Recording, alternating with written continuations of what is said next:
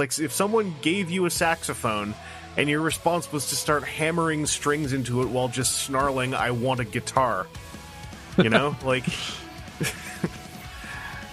not seeing the, the simple path ahead of you. It's like if someone gave you friggin' a, a ready made, like a freshly made apple pie, and you threw it in the blender because you're like, well, I really want apple juice.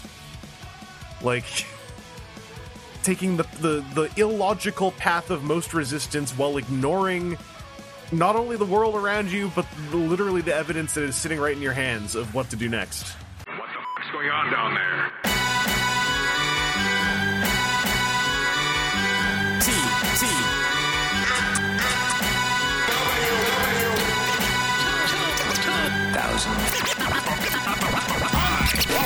Wrestling's just dumb. Anyway, hello, welcome to WTF at TFW. Hi, Seth. How you doing? Hi, I haven't watched wrestling in months.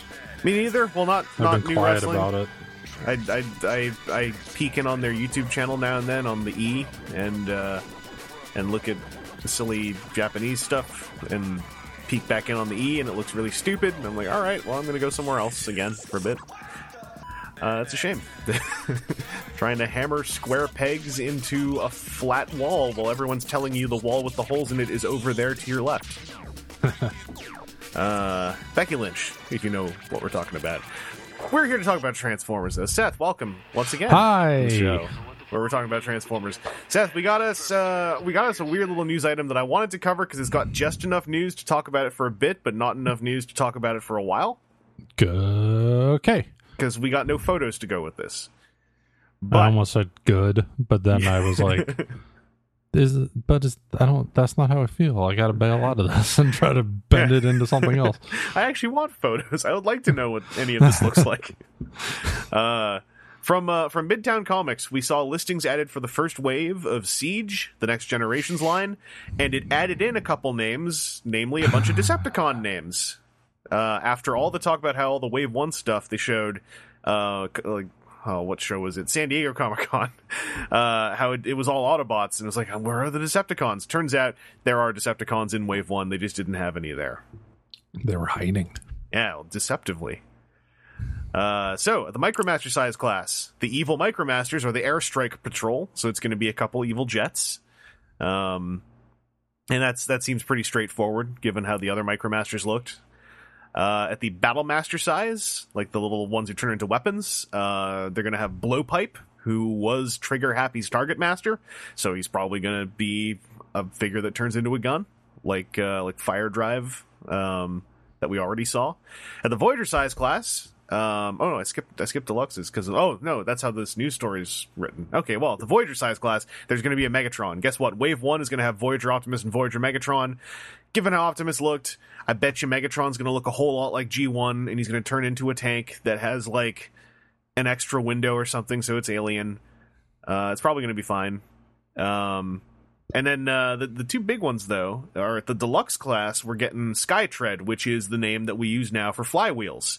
Uh, given that we just had Battletrap, and I saw XV on Twitter trying to ask if if he, was remembering correctly that Battletrap was originally potentially going to be a two figure deluxe. Uh, hey, maybe they're going to do that for uh, Flywheels Skytread.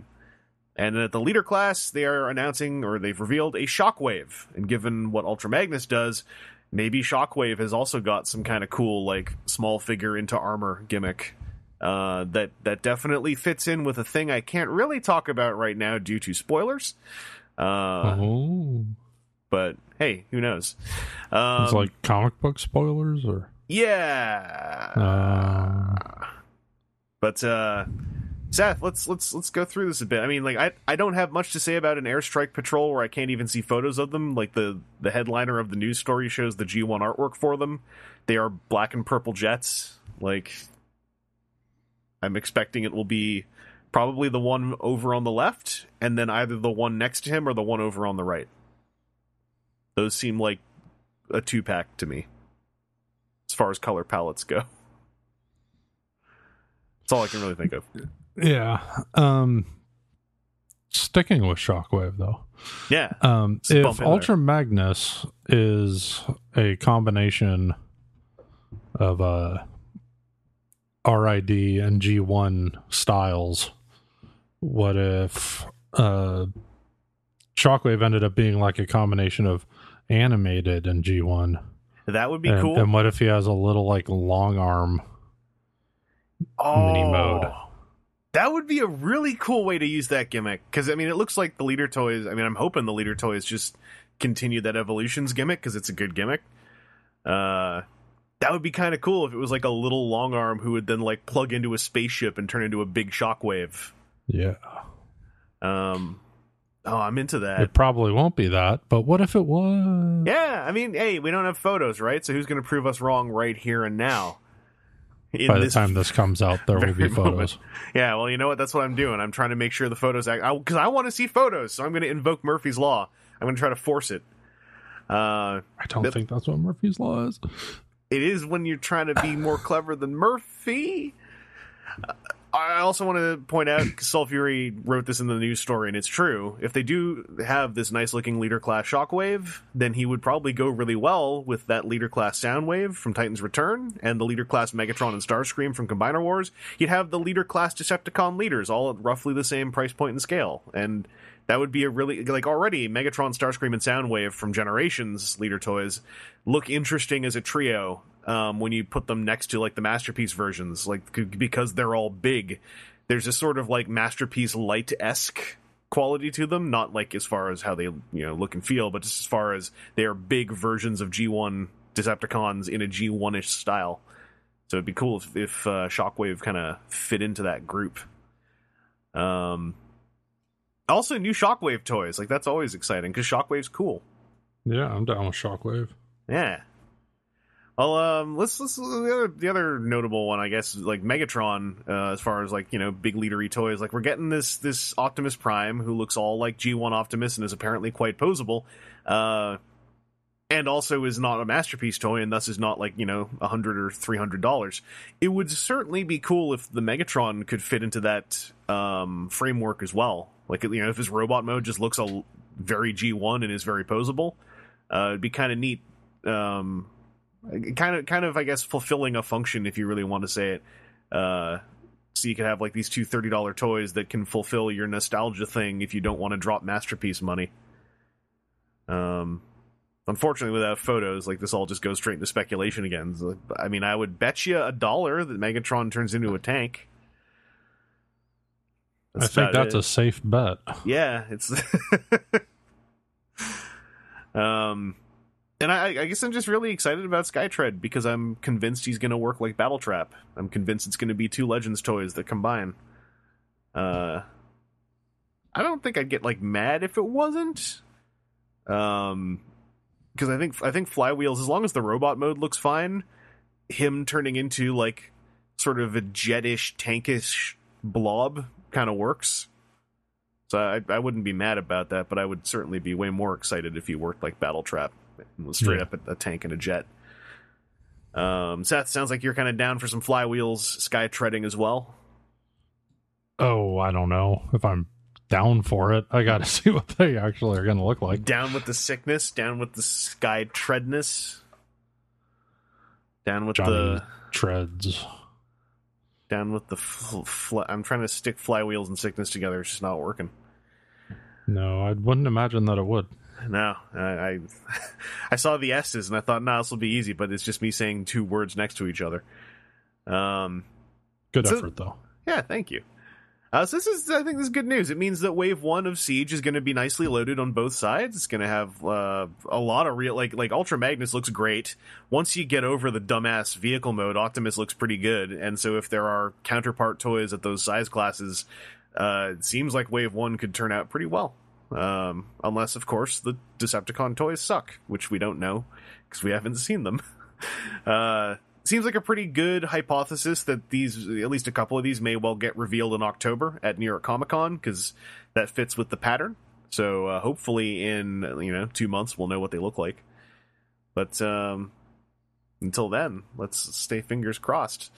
Uh, Seth, until then, well, we'll finish this listener question before October. But we do have a listener question from Rexodus. Uh, who says, Good morning, afternoon, or indeterminate time of day you find folks at the transforming table. Brian is back once again asking something to entertain my ears' holes. I was just listening to episode 512, and in the discussion of a Decepticon infiltration team, it was lamented that despite them being called Decepticons, they don't have very many who would be good at infiltrating a planet or society. Uh, I always get a big kick when you creative people create some new characters. So my question is such: If you were creating uh, a new group of Decepticons around the theme of a team adept at infiltration, what would you do? What alt modes would they have? How many members would there be? Do they combine? Have fun with the brainstorming. Kurik. Um, well, I mean, obviously they have to combine. And uh, like the last time we came up with a team, I think it's like you know we'll each come up with one. We'll say this is a two-person combiner, I guess. But like Seth, like like a Decepticon who actually infiltrates. Like, well, I, I think alt mode would be the place to start. But like, what do you think? Well, are we infiltrating the planet, uh, the planet Earth? Let's just say yeah. like, are we as an thinking example. Earth stuff? I'm thinking let's think Earth stuff and assume we're in a sci-fi universe where you would just add extra windows and it would be like you know Planet Xevius's stuff or like you know Planet uh, Exatron's stuff. Change the windows for X's. It's Planet Exatron. Hmm. Um, Well, then it depends on what they're infiltrating. If uh, they're doing some corporate espionage, then maybe they're like the office cons, and they turn to office things, I like like the way Dunn Laserbeak did in the one movie. Yeah, I'm I'm into the idea of the infiltration team not turning into friggin' combat vehicles because I think that probably would help them infiltrate if they Mhm. don't turn into tanks. uh, so yeah, like small. I'm thinking, I don't, uh, yeah, small stuff. Um, I'm even thinking like maybe like a just like a medium sized Decepticon and a small Decepticon, almost like like a duo, or maybe the way they combines one of them just turns into a into an arm for the other one, like a big power arm. Uh, I'm into asymmetrical arms this month, just an aesthetic thing. Well, if they're trying to get into an office environment to to do some espionage hacking sort of stuff, then one of the old tricks, you'd have to update it because they wouldn't be a floppy disk anymore, I wouldn't think. Yeah, So maybe a thumb drive. So one of them turns into a thumb drive labeled payroll. yeah. And it gets should- dropped in a like That's a his. That's his name. His name should be payroll. yeah. yeah. and he gets just dropped in the lobby and then then some employee comes along and goes ooh i want to spy on all my coworkers and see how much money they make that's juicy let me take this upstairs to my cubicle and plug it into my computer Oh, okay. I just had an idea. Okay, payroll's partner. Uh Okay. Let's say I'm trying to think what's a cool word for courier? Like some you uh, mean cooler than courier courier is a pretty good word Courier is a pretty good word. Okay, cur- yeah, courier and payroll. Okay, so let's say courier uh, is like kind of a kind of gangly, like protoform looking uh, Decepticon lady who like just dresses up like a like a friggin' FedEx delivery delivery person and like has the hat, hat on like pulled real low, right? Over all the kind of like funny looking metal stuff, and just drops off payroll because no one ever looks to delivery people in the eye. They just, they look at the clipboard, they look at the thing they have to sign, uh, and then like payroll's alt mode is one of those like you know how like rich office people always have like all the kind of fancy pants non car ways to get around, so they try to get some more exercise because they're in an office all day. like a segway I'm thinking a fold. You know those fold up bicycles, okay like those like fold those bicycles that fold in two places. well you know what's really popular right now and causing a, a lot of problems in the bay area are uh, e-scooter companies Is that is that basically electric bicycles, or is that different from electric bicycles? No, you, you remember the the Razor scooter fad? Yes. So now make them thicker with an electric motor.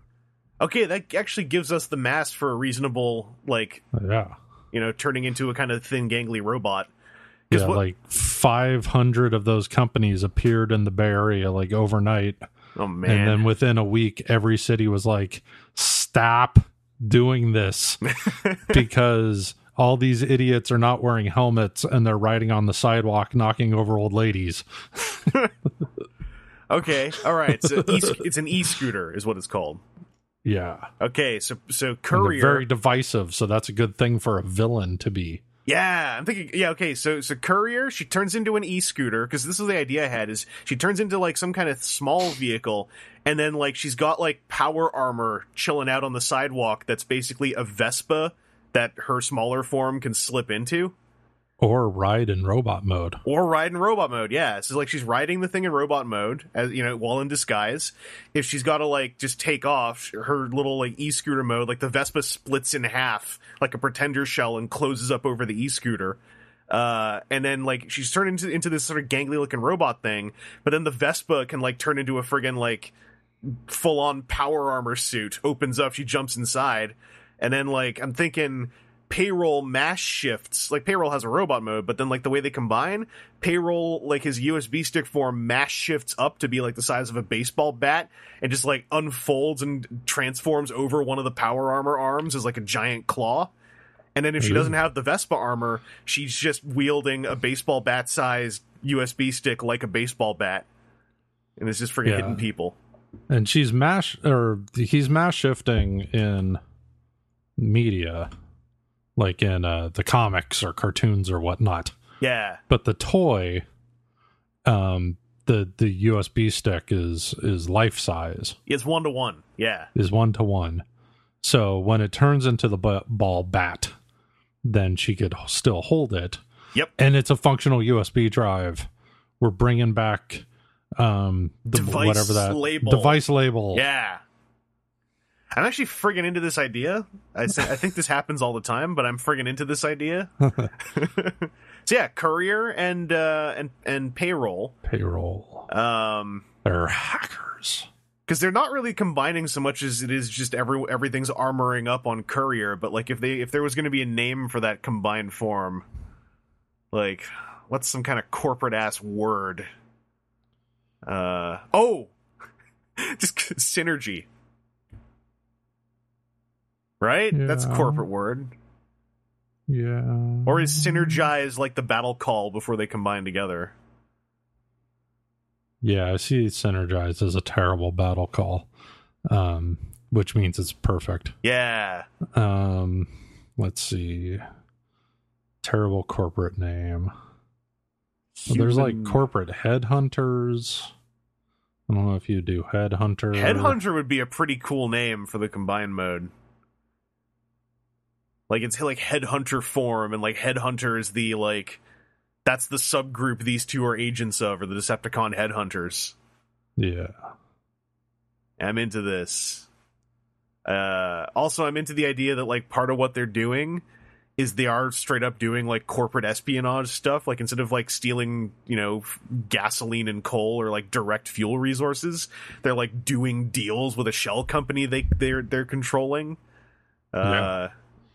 Yeah, instead of just bum rushing the hydro dam, they're diverting um natural gas lines or something.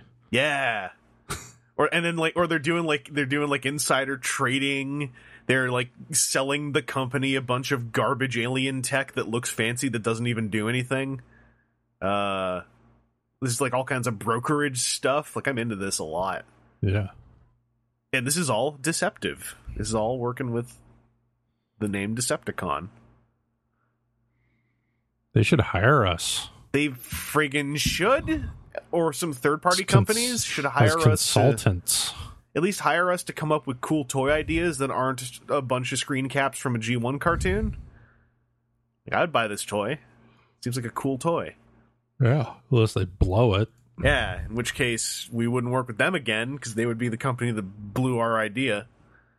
Like a bunch of jerks. How could unless they? they get Takahashi Kunihiro to work on it and he just phones it in. Speaking of which, thank you for the listener question, Rexodus. I genuinely enjoyed that.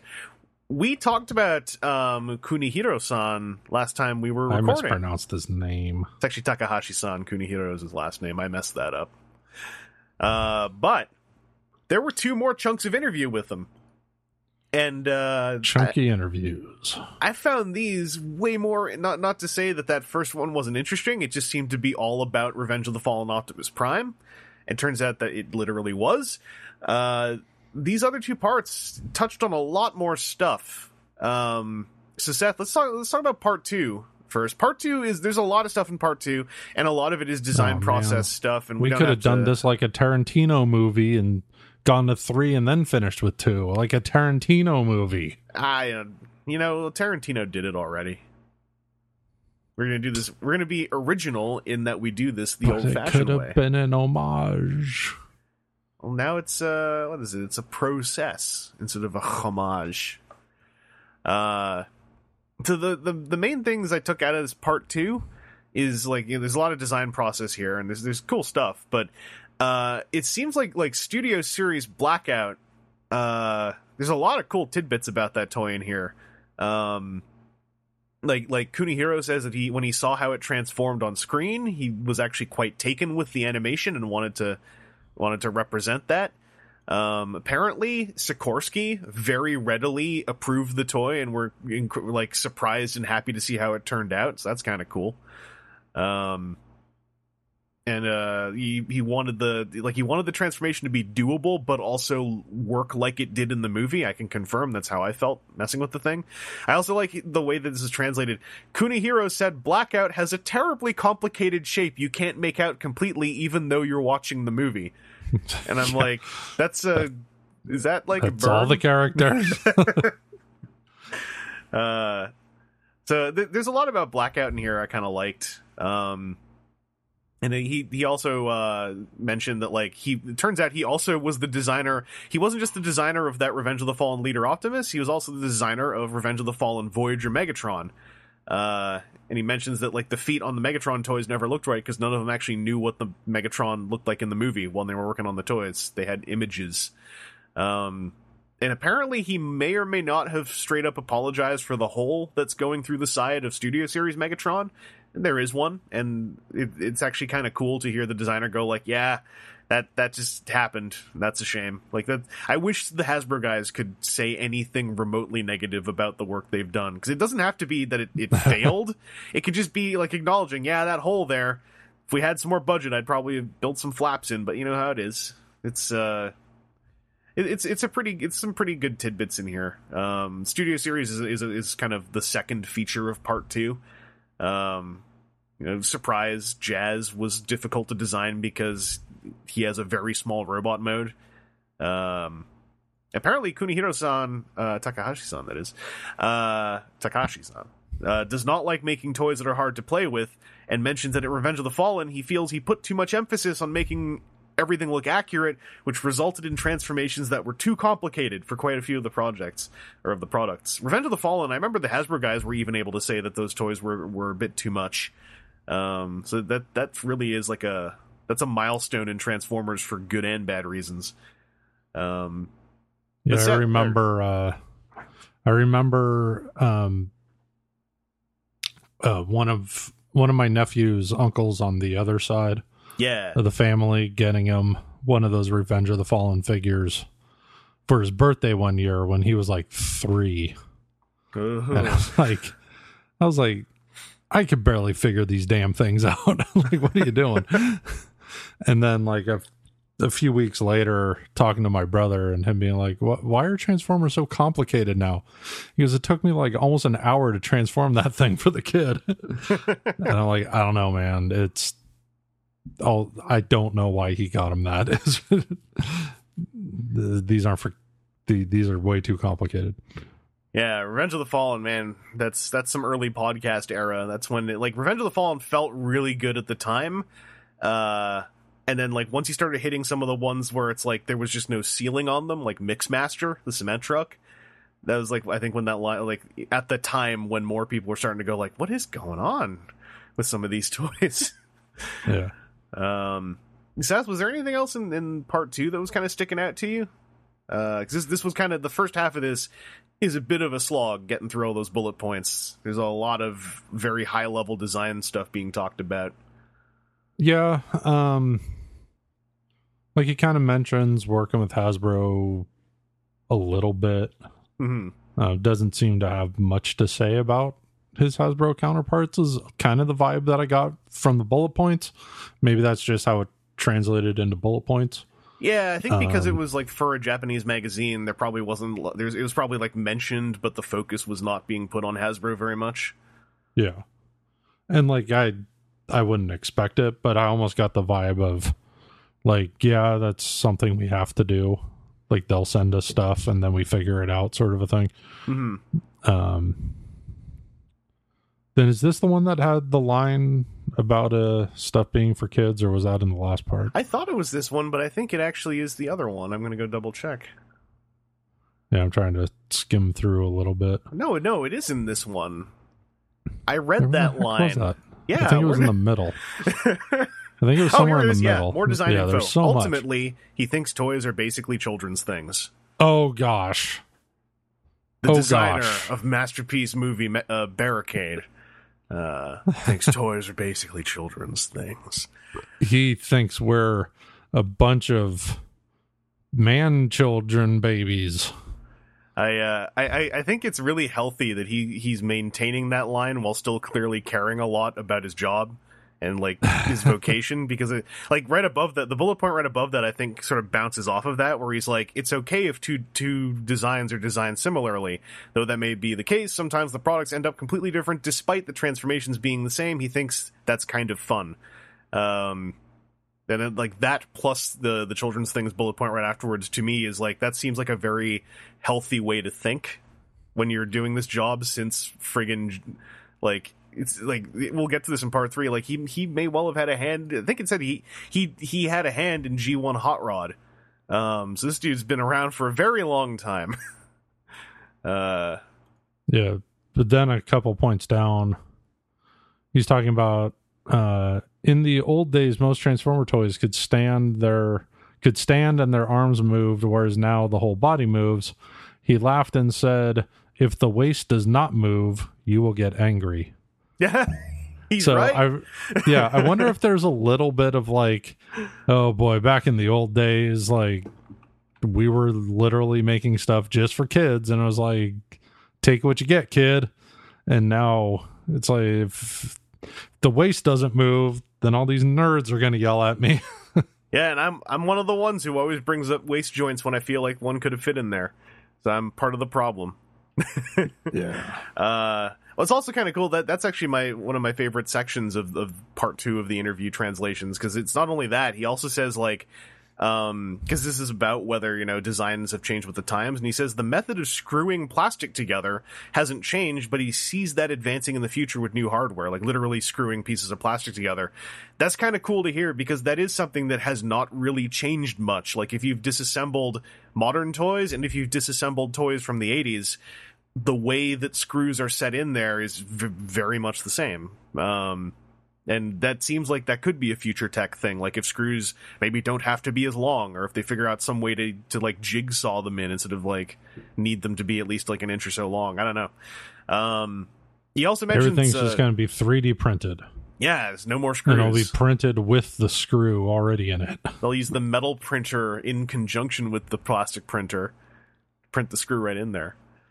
Uh, he, he also mentions parts are designed to pop off when, when pressure is, is applied. For example, when transforming the toy wrong, uh, they are designed to be that way at the drawing stage. So that's kind of cool too. Like, so I think sometimes it's been hypothesized maybe that's something they come up with like during production or like when the test Yeah. shots are being made. And if it is actually part of the hand drawn like grid paper stuff they're doing, that seems really cool to me that they can think that far ahead.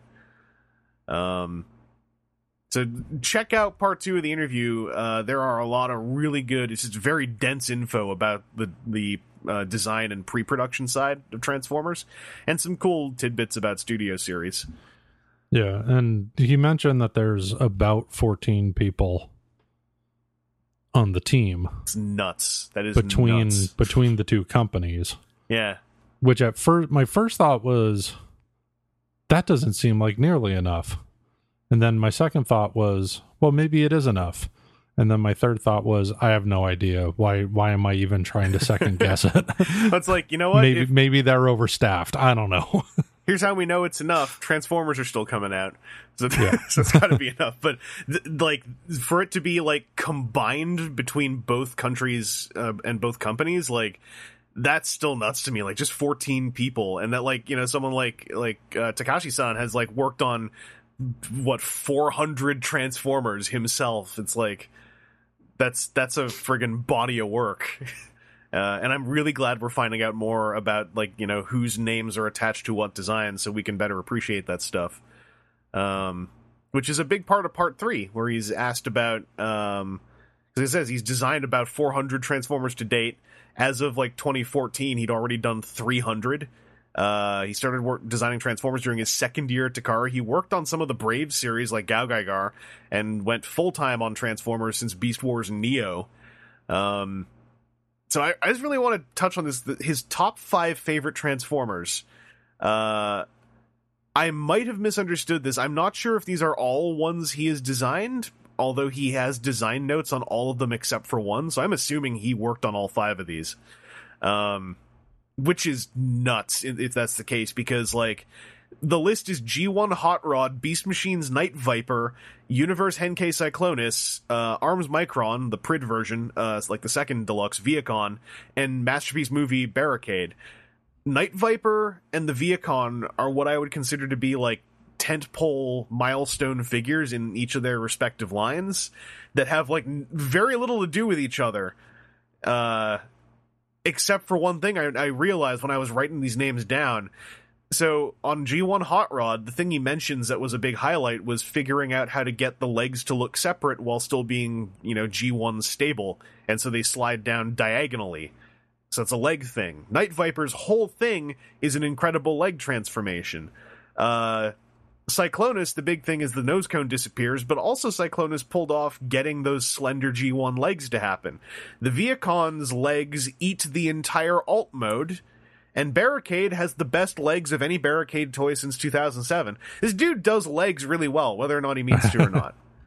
Uh, on on the Voyager Studio Series Megatron, he fixed the legs. 07 Leader Optimus from uh, Revenge of the Fallen has some of the best legs on a movie Optimus toy. This dude's real good at legs. He's a leg man. He's he's, he's a legman, whether he knows it or not. Um, Wasn't Cyclonus the first to do the leg thing where the uh the shin like the below the knee part yeah, opens up and then uh closes back down? unless someone's calling us on it, and I invite you to, please, dear listener, I am pretty sure you're right. Uh, if it wasn't the first, it was one of the first. I, yeah, because Cyclonus was almost like the prototype of that, where they didn't reclose over the legs, but they still pull. Because I remember that trick was super friggin' fresh to us at the time, the leg trick and the nose cone trick. Like that. That's why that toy is so legendary. Uh, This this this guy's body of work is incredible, and like when you look at these five toys, assuming he designed Night Viper, and if he didn't, then this is confirmation bias up up the wazoo. You know, whatever. These are five very respectable toys. Like Hot Rod is one of the highlights of that era of the G1 line. Like the G1 Hot Rod toy is beloved. Uh, it is it is arguably one of the best of the toys designed from the ground up for Transformers the movie. Um, it's, it's incredible seeing you know the if you look at through these pictures, like seeing the progression of of what this dude did. Like this, the the story, like the Vehicon toy. I remember the first time I messed with it, and I was just staring at how just the legs had inhaled thirty percent of the car mode. And he was talking about how what does he say here? He found the Vehicon design looked like it was from Evangelion, but with big boots. So when trying to design the upper body of the toy to be slender, he put all the extra part in the feet. The proportions of the figure ended up by chance and were a result of the transformation since it's angular. Had it been a round body, Kunihiro says there would have been gaps. Like this is incredible. Uh because that toy is like mathematically perfect. Um so yeah, I'm, I, I was I was doing backflips at these two parts of the interview. Like these are these are like like that first part about Optimus was fine, but especially this part three, like getting to see getting getting to attach a name to to more Transformers toys, uh, and then seeing the through line that exists in them is, is like tickling every friggin' bone that I got right now as a collector. Like, uh, I really enjoyed this. Um, Seth, it. I, what I'm going to ask you is, I, I guess you, you're not all that into the Night Viper train. You had a moment with with the word Night Viper. Oh, I was trolling you off Mike. Oh, yeah. Um, okay. I, I was maybe throwing you to the wolves, and going like, "Hey, everyone, this guy here doesn't like Night Viper." Well, no, like I remember um, when Gog Dog was still on the show and he got a Night Viper, yeah, and it like was like a life altering moment in, for him, and he was super into it. So, um, yeah. it was just my jerkiness to to scoff at the mention of Night Viper's name, even though that he's not here to be the victim of my trolling. Um, for those of you out there who may be listening who weren't around for Beast Machines and may not have messed with this toy, Night Viper is one of the Beast Machines toys to get a hold of. Uh, it is a, it is an incredible toy that does things that almost no other Transformer has done since. Uh, it, it's one of the most. It's like you look at Cohrada from Beast Wars Neo and think, well, I guess that thing's cool. Uh, it's a snake transformer. However, did they do that? Night Viper just like sits on Cohrada. He doesn't do anything nastier. He just sits on him because he's like, no, Cohrada's my chair because I do this better. Um, yeah. Oh man, I wish my Night Viper was here in Toronto. I need to get another one. Um, Seth, was there anything? Uh, or, or just wait for an opportunity to retrieve the one you have. that's that. I'm not patient enough. I need bi-coastal Cohradas. I maybe did buy Coastal Galaxy Force Optimuses already, so I'm I'm already I've gone down this path. Uh, Seth, was there anything in this in this part three that stuck out to you at all? Um, no, the part three was like way more focused. and I think we kind of talked about everything. That yeah. I kind of gushed out there, but it's I had just read it about an hour before we recorded, so I was like, this this is fresh gush. yeah, Uh, gross. yeah, you can see the heat waves coming on. You can cook an egg on this gush. This is I, 250 I Fahrenheit gush. That's what this is. I would is. rather not. cook. You want to cook an egg in some gush? No, It's all right. It I doesn't. It, it- the egg it's, it's viscous. It'll just slide off the egg when you pull it out of the pan. It's great. Wow. I'm sure the microphone didn't pick that up, but for some reason, uh, Siri decided to chime in from my phone. and after I said I don't, I just hear this little robot lady voice go, Well, if you don't, you don't. Thanks. It's also weird that Siri has a designated answer for "I don't." I guess Yeah. it's not. Siri's Stop listening to me, Apple. 1984. Uh. Anyway, we we did not say everything that's in these interviews. Please go check them out if you like Transformers and especially if you like the toys. This kind of stuff will just make you enjoy the toys even more. Um, and I hope we get more of this. I want to. I hope that within the next like I'm going to say handful of years, we are going to be able to just append designer names to nearly every Transformer ever made. That is my hope. Uh, I think that that is something that designers deserve, and I think that will open up the discussion of Transformers toys like exponentially. Like when we're able to say whose body of work is what, when we're able to identify through lines that the same designer may have existing in various toys, whether or not they intended to. Uh, I, I am so longing for that era of this uh, fandom because it's one of the biggest things we're missing right now. That a lot of Transformers toys are just created by this nebulous company for the most part. Um. So anyway, check out those interviews. Uh, Seth, that brings us. It's it's it's kind of a it's kind of a short news week, and I, I was I very much after I got to the Kunihiro uh, interviews, I I just stopped scrolling through the front page because I was like, nothing else is going to be as cool as this. I don't even want to. I don't want to stuff some news item in under the like. Was there any Transformers news you saw that jumped out at you? I just don't recall much else from this past week. no, Um, I can't say there was It's mostly just like new toy sightings. anything too exciting. Yeah.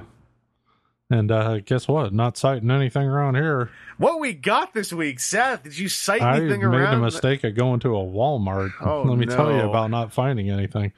You, how how are the American WalMarts right now? Well, I only know the Rona Park Walmart. How is the Rona Park Walmart right now? It's a desolate wasteland of misery. it's a void of life. It is where the it's it's where the happiness ends. That's the worst. That's like there was yeah, like there was the the time where people were predicting the fall of Toys R Us and it was definitely on the decline. And the the big thing was like Walmart done kill Toys R Us.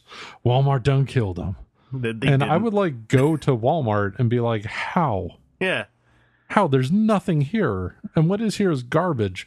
I mean, It's all garbage." the idea that the competition killed Toys R Us is already couched in kind of a false assumption because the friggin' billionaires killed Toys R Us by infecting Yeah. it with debt for like a decade, whatever. Right. Well, this was like a decade ago, so it Oh. was before. It, it was before things were actually getting bad, but Yeah, the company was like on a bit of a decline at the time. But Yep. it, it was like I, I still go into Walmart's or this one Walmart and go to the toy section and be like, but how? Like, there's never anything here. Oh, there's those Duck Dynasty figures. Oh, great. Oh, so neat. no. no, like like the the Walmart that I'm able to go to the easiest, the Dufferin Walmart, is is basically like it's it's it's always in this, in in one state or another. Either all the new stuff just showed up there and it's all on rollback. Have fun, it's all right here. And if that's not the case, check it out. It's like one and a half Legends toys for months, and it's uh. It's unpleasant. Also, like getting into Magic the Gathering, I started to go like, "Hey, maybe I'll look at the cards here at Walmart." It's incredible how Walmart seems aware of what's popular in card games, the way they price their stuff. Where I was like, "Hey, these Challenger decks they're like thirty bucks. I wonder if they have them cheaper at Walmart." And they're like fifty bucks at the at, at Dufferin Walmart. I was like, "It's like you know that Hazoret the Fervent isn't the the red one." Uh, this is gross. This seems lousy. um, yeah, I, I also haven't found any new Transformers uh, yet. Although I, uh, I heard that there, I'm, I'm, I have fingers crossed that come Thursday I might finally get a blot because I do have things. I just haven't opened them yet. I got um, uh, Rippersnapper and Cutthroat from the Terrorcons. It's just that without blot there, I I still haven't opened them. They've been sitting on a chair in package for like a week and a half because I'm like I should open them, but I'm like I want to film the packaging so I can chuck the packaging. I want blot. I'd rather film all three of them together. I don't feel like I'm chomping at the bit to mess with a new cutthroat. Sorry, Rippersnapper. So I still haven't opened them up. I'm, I, I want to find blot. So I'm, I'm hoping I can find blot later this week. Uh, so yeah, uh, Transformers wise, the only stuff I really have to, that's new is I played the Transformers card game with uh, wow. uh, with with uh, podcast uh, guest contributor random underscore factor. we we both had starter sets thanks to Aaron, uh, who did some legwork at Gen Con and was a champ. Uh, and uh, so we played starter versus starter. Uh, so it was mirror match for the most part. We tried we tried swapping in some characters from the the Gen Con convention packs as we could for a second game, and if you're only playing with starters in the Gen Con pack, there is definitely a ceiling on how far the game can go.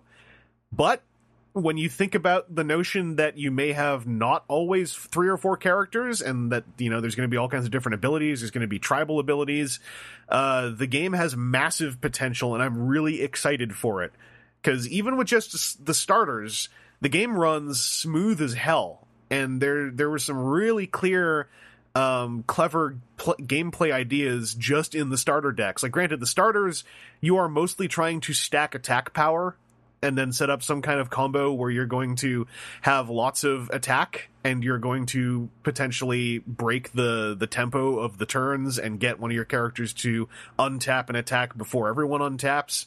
Um, and that's basically this the starter decks play super aggro. You aren't you aren't playing defensively at all. And so it's if you're playing starter versus starter, you're just both racing to kill each other. Um, the game runs fast. That's probably going to be how a lot of it plays in the end, regardless. But once there's more synergy um, available, and once you can construct the battle card deck, I'm kind of hyped Uh, I don't think it's going to be like literally Magic the Gathering level of like you know it's not going to be 25 years of cards to mess with, etc. But it plays so smooth, and there are so many potential deck building ideas. I'm I'm uh, looking forward to TFCon Chicago, where hopefully a bunch of us will be able to to play it in person.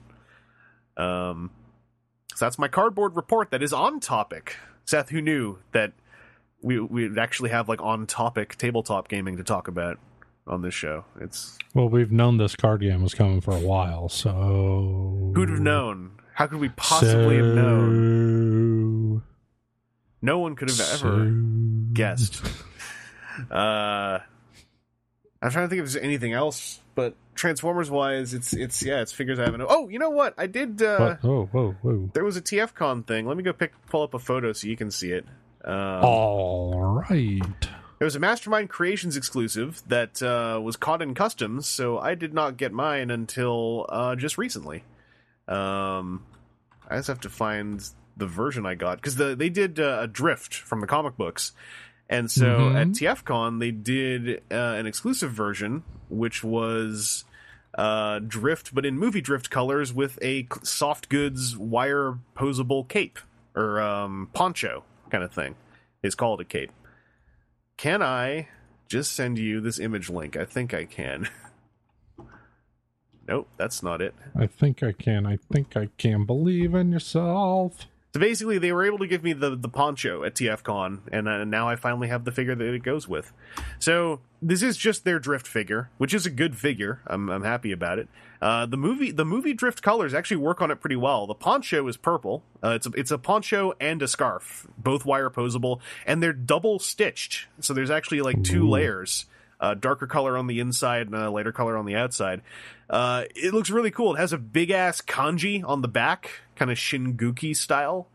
Um, and uh, I, I'm I'm quite pleased with it. They they did a good job on the soft goods, and that, that's not something that a lot of companies can actually do right.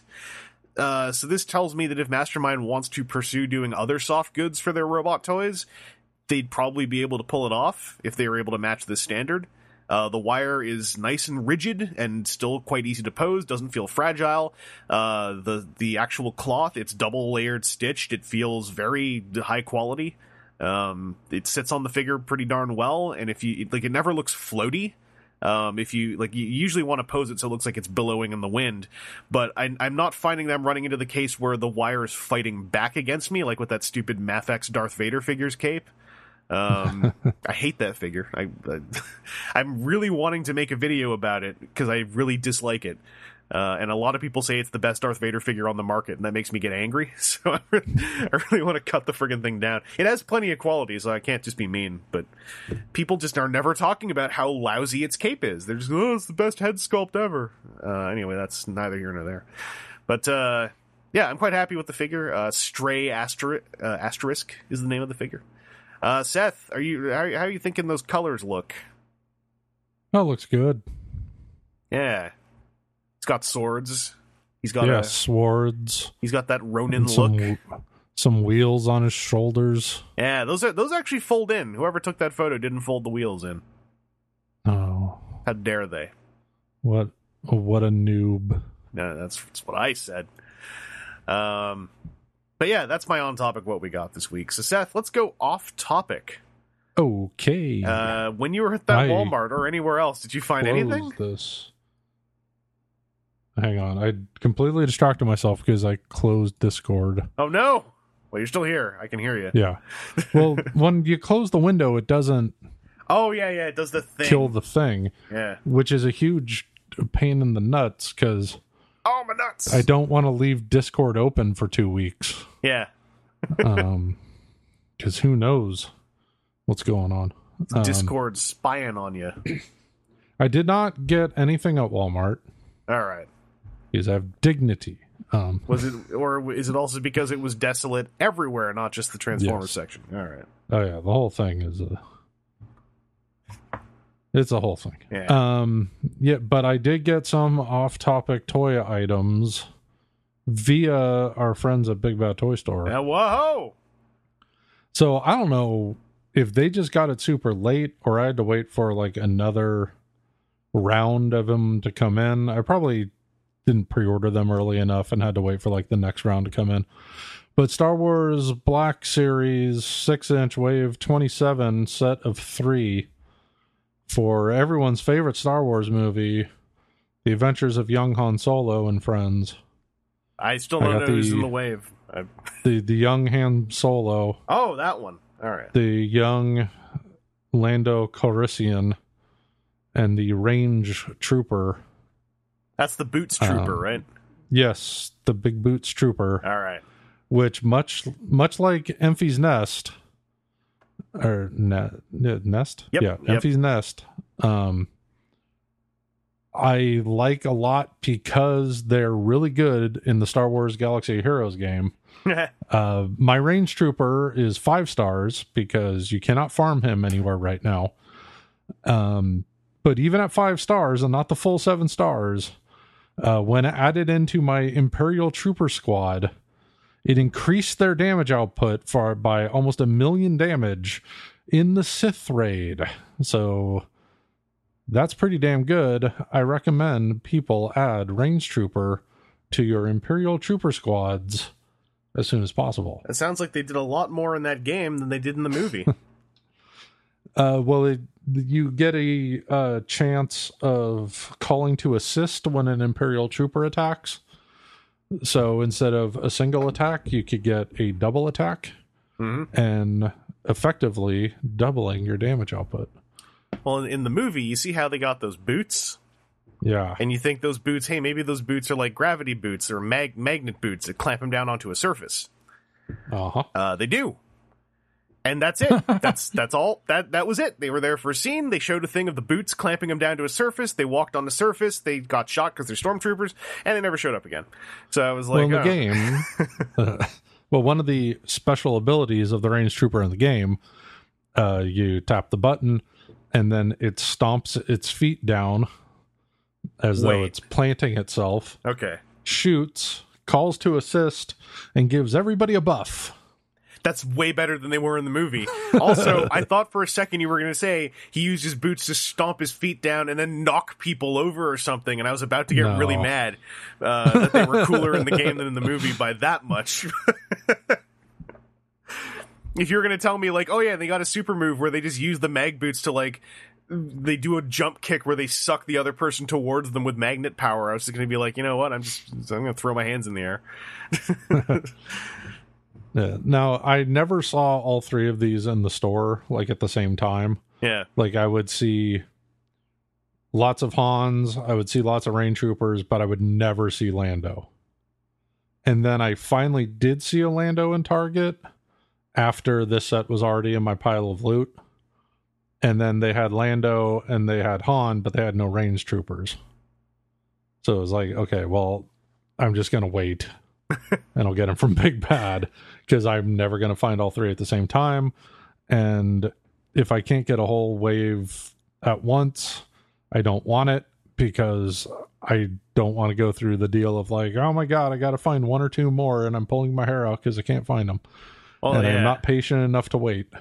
I know the feeling because also like if I get part of a wave where I want the whole wave, it just makes me like I don't know how to put this. I'm messing with the partial wave that I have, and I'm I'm messing with the figures while only thinking about the ones I don't have.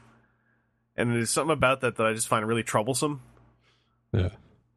Well, the the little hairy shawl on the range trooper, I don't know if there was like a running change on that. I remember when I would see it in the store back when they were first coming out, it looked not great. Uh, but on the one I got, it's pretty good. Is it uh, is it as actual far as soft goods on a Hasbro figure goes? Oh, okay. I I, I wonder Yeah. if maybe you just you ended up getting a good one and they were just bad ones. yeah, well, once person. it's so much later, I wonder if they didn't like do a running change and fix something, or if they just look bad in the package, but then you straighten it out on the actual toy and it's fine. yeah, they uh, might have done a running know. change. Either like they way, did that it's- for Kylo Ren uh, on his first figure. Yeah. I mean, whether it's a running change or it just looks better out of the package than in, I don't know, but it's uh, it's it's all right. Someone who knows their Star Wars toys, feel free to chime in in the thread. Let us know. Then I also got in that box the Avengers Infinity War Marvel Legends Wave 2 set of six. Cull Obsidian Build a Figure standard grade. Ooh. So the Build a Figure was called Obsidian. I found out That's the big one. maybe because I wasn't paying enough attention to him, but apparently that Cull Obsidian does not look like he does in the movie, and I was like, I can't care. but apparently that's like some like concept art Cull Obsidian or something. That's what I saw going Oh. on on Twitter anyway. I, I just was like, he still looks the same to me. It's close enough. Yeah. Uh, I haven't compared. I didn't. I haven't brought up screenshots and held it the toy up next to it. He's big. He's lumpy. Uh, close enough. Yeah. Uh, running down the figures in that wave, we have this uh dark elf guy. Oh, him. Um, the one that made me not buy the wave. Yeah. Yeah, it's like whatever. Malekith. Malekith, whatever. Uh, we have the Black Knight. Um, I am not into comic book style figures right now, but the Black Knight is a really good comic book style figure. He actually is the figure from that wave I kind of wanted to get by himself. Because I he did. looks like he could hang out with your uh, um, oh, Mythic Legions. mythic legions. I was remembering the word legion. I could not remember the word mythic. Yeah, I've seen a lot of photos people were taking with him, looking good next to those. The thing about him that blew my mind, I just missed this. I didn't realize he came with those extra heads, Yeah. and like that friggin' fills that toy out. Like that is a good looking figure. Yes. I am not an expert on the character Black Knight. Uh but I do know he was introduced as a villain in like the full face covering bucket helmet. Yep. I believe is his villainous look. And I, if I recall correctly, because when I was a kid, I thought he looked cool, and I read his Marvel profile, and I got really confused, and then kind of forgot about him. I believe he's one of those characters whose fate was he eventually just like became a cosmic cube or something and flew off into space. and All right. there's some of that Jack Kirby cosmic stuff before I got really into it, and it just confused me. yeah. Like I don't know if it's a case of he was a bad guy and then turned babyface and joined the Avengers because I there was a brief time in like the mid 80s I read Avengers for like 5 months and then didn't care anymore because it was like a really like C level version of the Avengers. Yeah. Like it had Doctor Druid who was in the lineup. it's like, who is this guy? He's lame. uh, but Black Knight was one of the Avengers at the time. Um, and this smoother helmet, like not the one with the ears, is how I think he looked then. yeah, Um, I feel so like I, I, yeah. So I don't know if it's a a face turn situation or there were two different guys so. I'm not going to look it up. the name. I refuse to look it up, but I vaguely remember that there was a profile in my Marvel profile book for a Black Knight 2. And so it might have been two different guys. I refuse to look it up. I want to I'm handing a victory to someone to correct me. This is me this is my gift this is my birthday gift to you.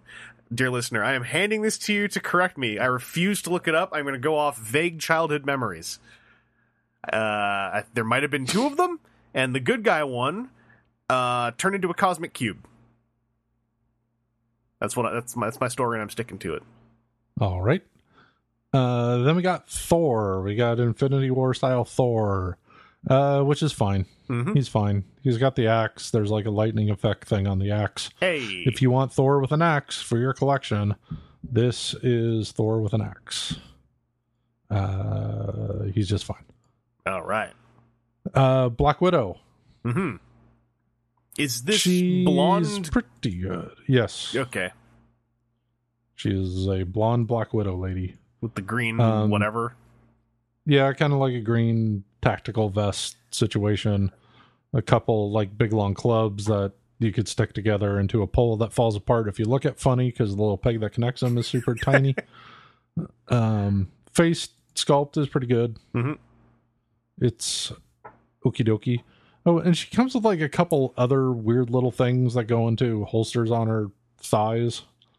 Um, I don't remember them from the movie. So here's the There, a lot's going on in that damn movie. Here- so, Here's the thing about the the Figuarts version of that had those holsters, and has nothing to go in them. They're just empty. And I thought that her sticks went in them, but the sticks store on her back. So Figuarts just skipped the holsters. I wonder if maybe they were just empty in the movie. Like maybe it was a Or she had like weird little taser things that I don't remember yeah. or something. I don't know. There was a lot going on. she Also, might have zapped Proxima midnight with them or something. I have no idea. her entire costume looked like a discussion with someone that was supposed to happen that never happened in the movie. And every time I've looked at figures of her, I keep having the moment again where I'm like, why is she wearing a green jumpsuit and has blonde hair? And what did I miss? This all this all feels like it was actually gonna be some conversation with like Bruce or something, and then or with Steve, and it's never happened. And so she just she sticks out like sore thumbs somehow. Yeah, like- cast. Are we just supposed to assume that she changed her hair color because they were on the lam? because people have said no, it's an homage to, to blonde Black Widow, and I'm like, no, I get, I get what it can be an homage to. And those were those were different people though. yeah, those are different people. I get that it's an homage. What I'm saying is in the in the in the context of the story, I get she's on the lam, sure, but like, where did half this stuff come from? Like it's I don't know because Steve Rogers has a different costume, but you can it has a story that is visually told by it. It's like a worn out Captain America costume. You can you Yeah. can see what's going on. She's wearing a whole bunch of stuff in stuff that's not her color palette, and with superheroes, that's kind of important. Like Captain America is maintaining the color palette on his worn out costumes. You can still, at a glance, tell who he is. And like, like I don't think blonde Black Widow used like military green in anything. So I don't know. I just found her, her whole look very confusing. it Um, might have been a deal where the colors were muted in the film to the point where it didn't really read as green, yeah. and that the toy is more brightly colored. Speaking of which, Uh huh. how about the wasp? All right, the Wasp. The wasp. I wish the yellows were this bright in the movie as they are on the toy. Because what's the point of being called the wasp and having like this almost black yellow parts? So it just looks like you're wearing black. Oh, did, Um, did that movie get the the classic Marvel color grading treatment? Yeah, I guess. Like, were they- like? There's barely any yellow on that costume in the movie. That's a shame. Yeah, it's uh, it looks way better on the toy. I wish the yellow. It's more golden, like a gold. Yeah. Uh, but I wish it was this pronounced. Pl- The character's name's Wasp. She already got wings. Just go with it. That, the the way I Uh, refer to that color grading is I is it's the the scene in Civil War when they're all going to have the superhero fight. Uh, it's just so gray f- for how many different costumes are standing there.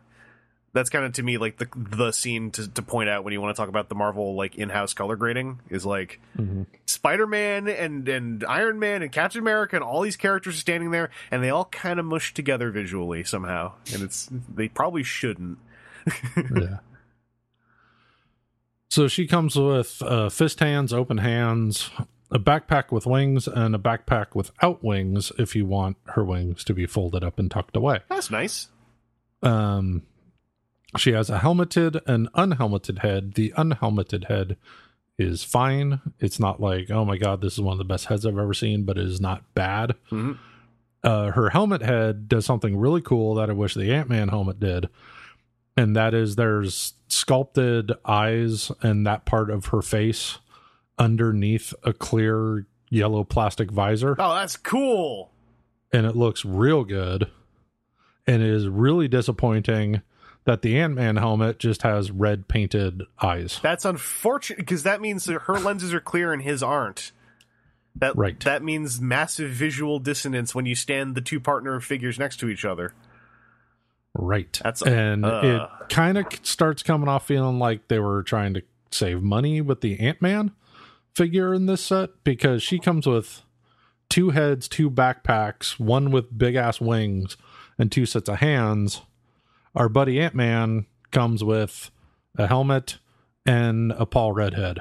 And this is the. Paul Redhead. Like This is the smirky ass Paul Reddiest Paul Redhead that you could hope for. This is Paul Red Rudd looking like he looked on David Letterman right after the last episode of Friends when he told the story that uh, during the wrap party he went around trying to pitch um, a spin-off show for himself and uh, all the cast looking at him like he was a jerk and should leave because he's not really part of the cast.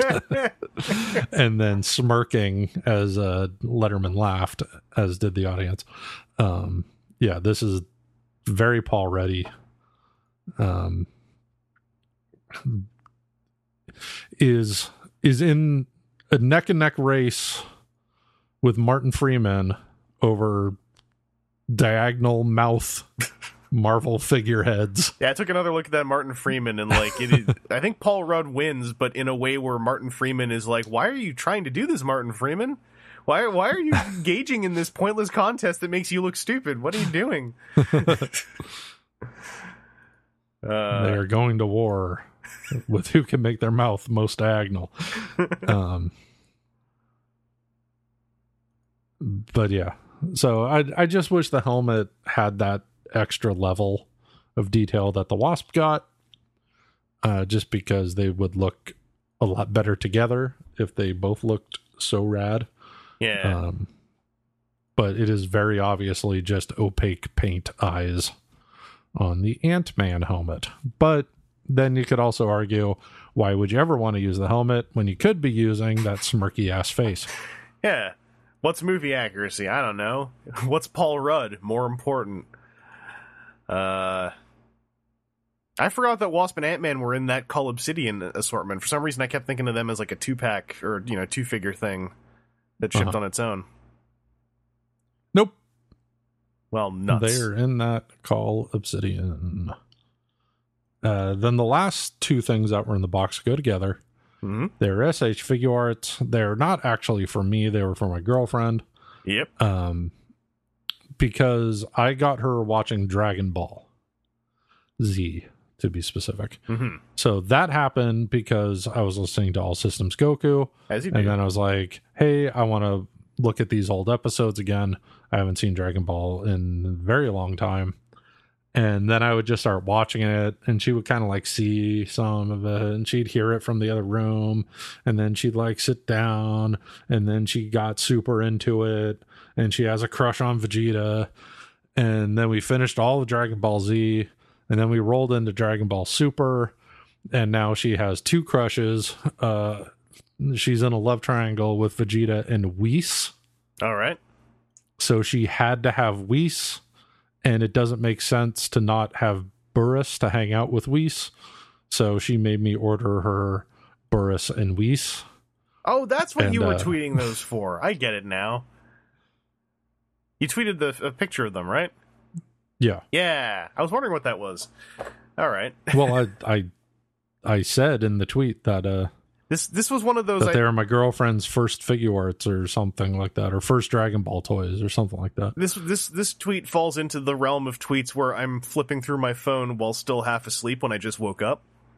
Uh, Uh, and a lot of the text of those tweets ejects out of my brain within about 20 minutes. So I couldn't I couldn't remember any of the context. I just remembered the picture. That's cool. yeah, she she loves those characters. They've got a Mr. Satan Figuarts uh, coming out next Yes. year.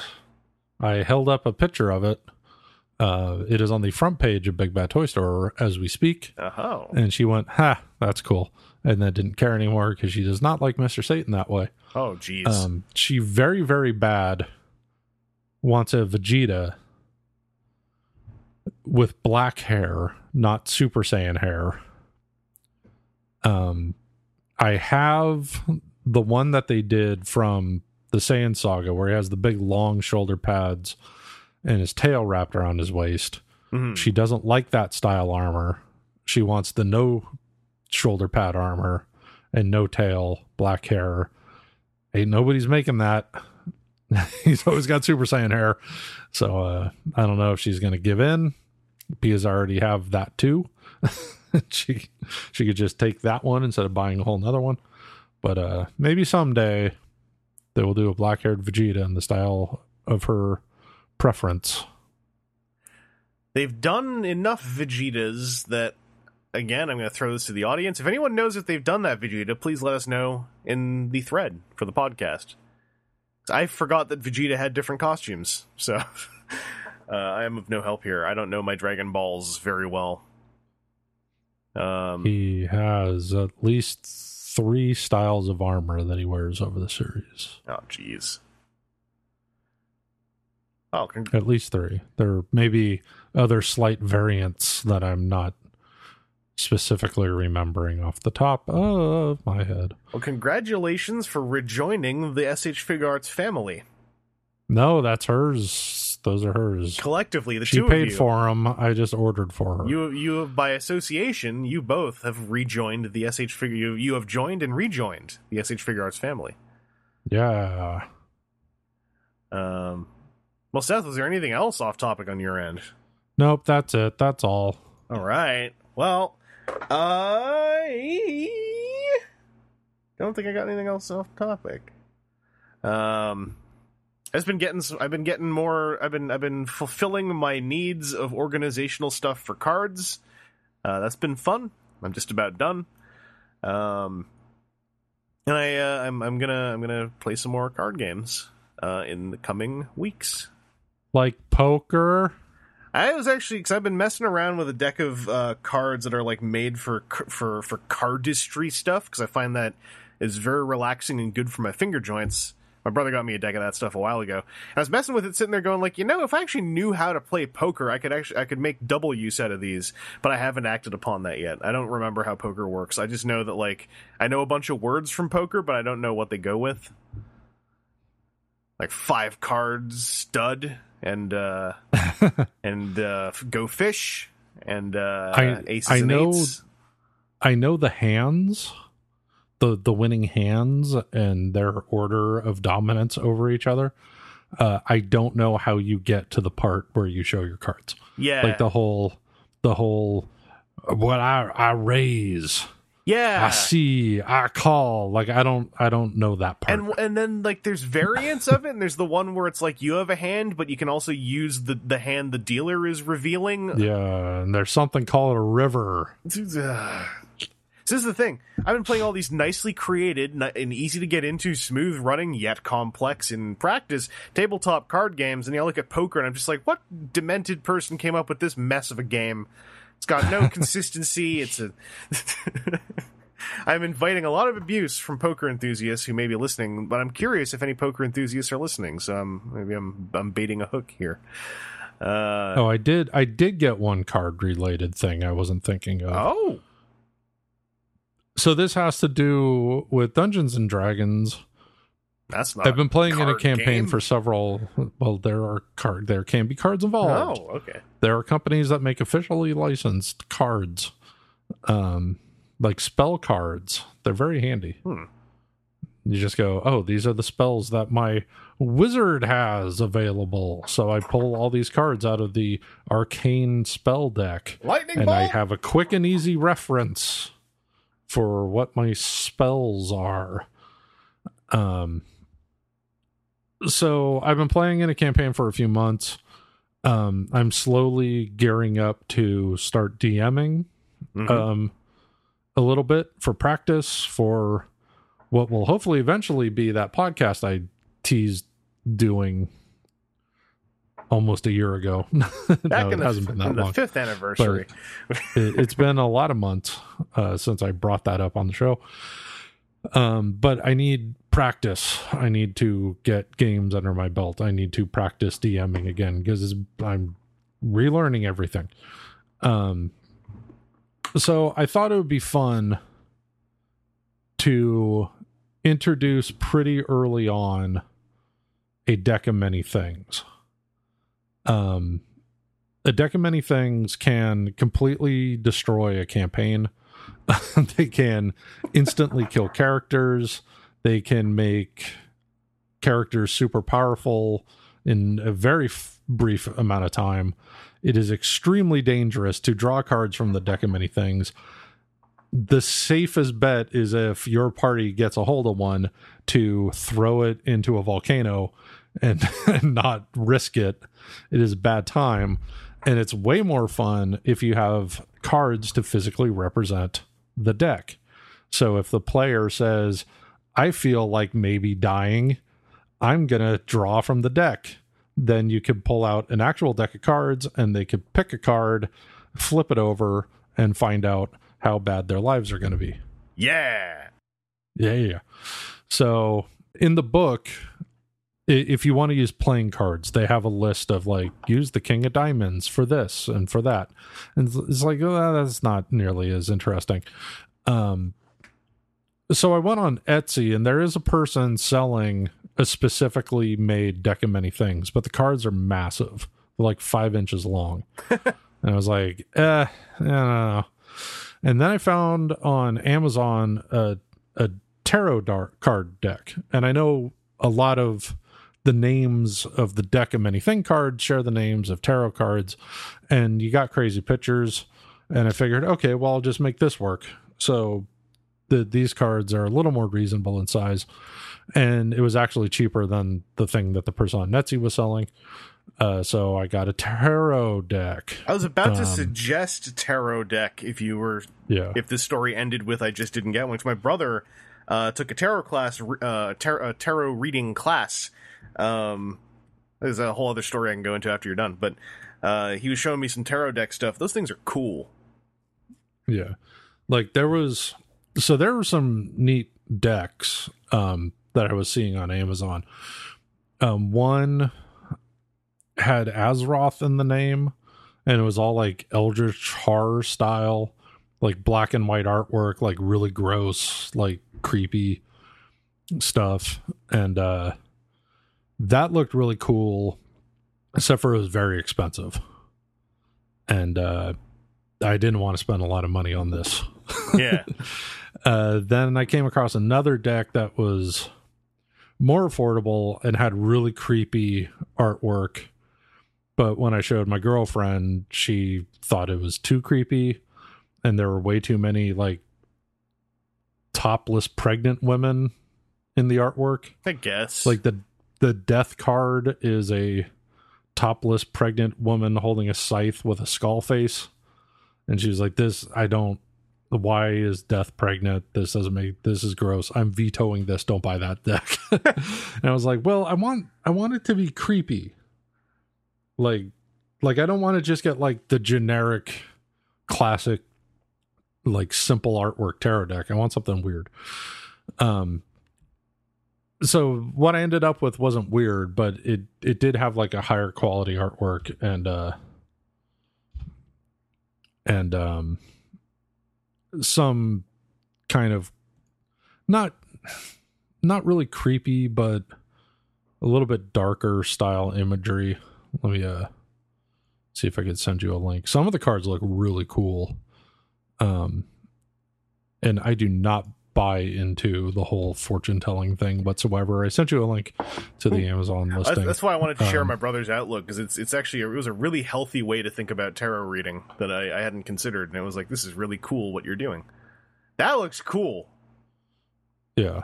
Some of the cards are really cool. So like you have like the the major arcana, I think it is, and that's where you have like the sun and the star and the hanged man and death and all those cards.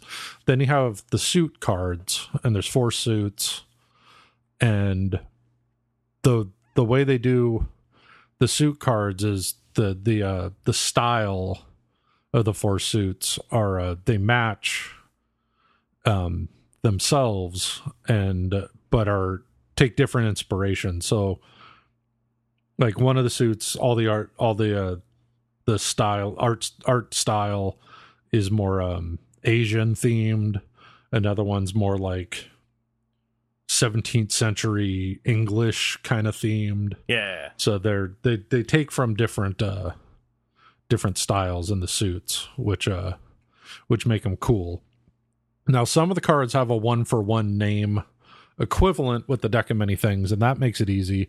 Then i found a list of suggestions for using tarot cards in the deck and which cards you should use in replacement uh, I think I'm going to come up with my own substitutes. Like, I want to use as many matching names as possible for simplicity yeah.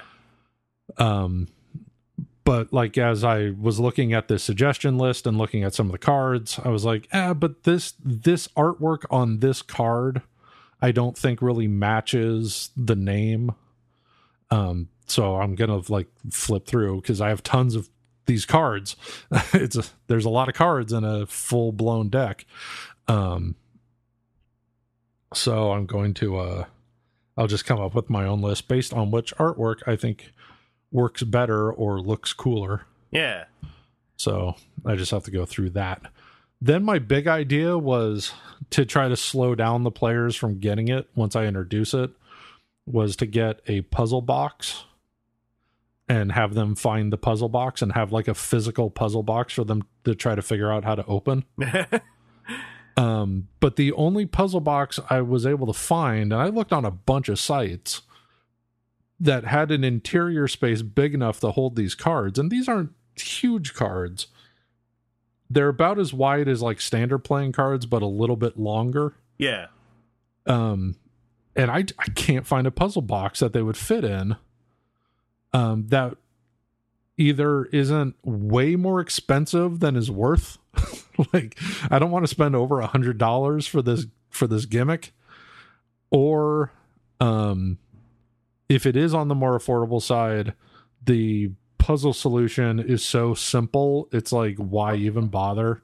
They'll figure this out in less than a minute Yeah. then what what was the point of any of it so i'm giving up on the puzzle box idea um that being said i saw some really cool looking puzzle boxes that cost at least a hundred dollars if not more. Like handmade from japan taking like 27 to 48 movements to get open. That's so cool. yeah. Yeah, with like these really elaborate designs like inlaid wood designs to try to like mask where things might move with these like intricate like geometric patterns um those boxes are really neat um but did not have a large enough interior space and were very expensive so i think that's all i got Well, my, my little story is A, this is actually even more of a side thing. I have recently ordered from a magic shop in Canada a bunch more um, playing card decks that are made for like doing flourishy stuff with them because they just looked really cool. So that'll be a future of what we got this week. But uh, my brother, my brother's whole thing on on fortune telling is kind of his whole thing on mentalism as well, which he he learned some of. Which is like with fortune telling, he actually set up an Etsy shop because he's like, hey, who knows? Maybe someone will actually buy one of these. Uh, he's set up an Etsy shop where he's like, I will give you a tarot reading under the pretense that I believe tarot card reading is absurd. Um, and he that's that was his approach to doing the class. He's like, I he's basically said like, his outlook, and I think it's really healthy. Is like, obviously the cards are not the cosmos speaking to you. Like obviously the cards do not know better than you. They they're not telling you the gospel truth, and you don't have to do what the cards tell you to do. But if you are just sitting there unable to think of something to do, be it something creatively, be it something in your life, you do a tarot reading, knowing how tarot readings work, and it's a bunch of stimulus. And it might give you an idea of what to do. And if it doesn't, all you were doing is looking at a bunch of dumb cards, and it's not like you've you've failed them. Or if they show you something you don't like, it's just a bunch of dumb cards. You don't have to do what they tell what they tell you to do. But it uh, like creatively for writing and stuff, he found like it was actually quite helpful. If he was sitting there like, I don't know what to do, I'm going to do a tarot reading, to see what it looks like. Um, and then he's he's done a tarot reading for me a couple times, and I was like, yeah, this is sort of cool. Like, you know, I I know that you, my brother, do not have an intrinsic connection to the cosmos, and that ni- neither you nor your cards are capable of reading my mind or the future. Um, but this was some interesting stimulus, and it gave me something to think about. So that that was a really healthy way to think about tarot reading. And the instructor, my brother took like an online course uh, in tarot reading, and, and the instructor had a similar mindset. Uh, and I was like, that is such a healthy way to think about what is ultimately still an interesting uh, practice, you know, as a side thing. Um, so anyway, that's my little story. No. I sent you a link to one of those boxes. Oh, oh, that's cool. I always, yeah, I always 21 move box. I always kind of get tempted by these things, and then it's like, yeah, it's it's it's the combination of the cost, which is completely understandable, um, and then also I'm like, what will I actually use it for? Because I it was it was it was a combination of I've always liked Hellraiser, and then I played those iOS games, The Room, uh, really put a flavor for puzzle boxes in my mouth, but then I was like, I. I don't want to spend a hundred bucks on a bespoke puzzle box, and I'll maybe like put a note in that says you solved it or something. well, if you had weed, you could hide your weed in it. That's right. Um, but like I watched a couple videos of of people opening uh, boxes from this this company, and even when you know what you're doing, it takes a while. So you wouldn't want to put anything in there that you might want right away. All your medication. yeah. Um, that's cool. And uh, yeah, uh, congrats on getting a good tarot deck. Uh, you can also get you can go on Etsy and get like a leather case for it if you want. You can get a if you don't want if you don't want people's Cheeto covered hands to foul them up, you can get some sleeves for them too. Um, was that I think that that sounds like that brings us to the end of what we got this week. yeah. I only say that because I also I ordered a pizza while we were podcasting and it's now in quality check. Um, Uh oh. so I keep an eye on the on the buzzer. But uh Seth, thank you for joining me this week. All right. Well, thanks for having me. Yeah, and uh, thank you all for listening. We'll be back with some more Transformers talk when we're back with some more Transformers talk. And until then, uh, have a good um, penultimate week of August, and uh, Cool. stay safe out there.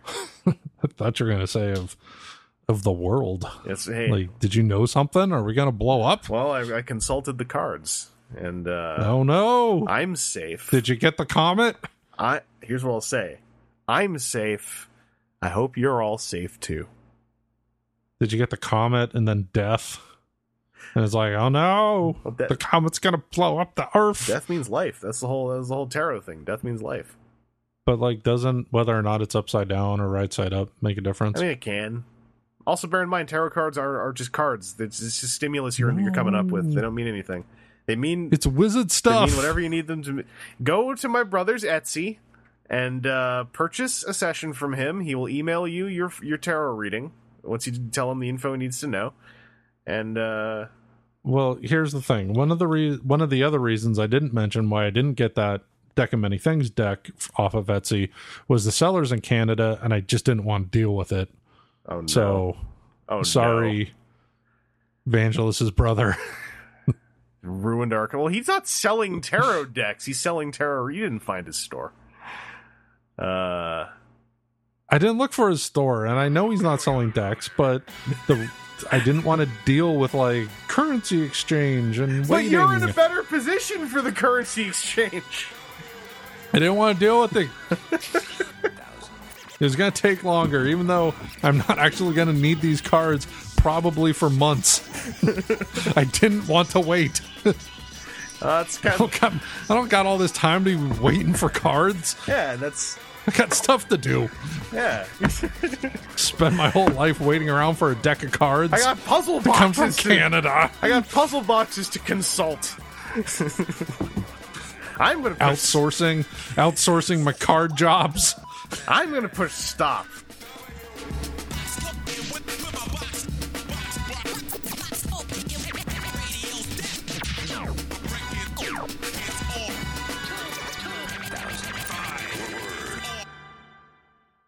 Add all that up, I don't know what the f it means, but you got some badass perpetrators, and they're here to stay.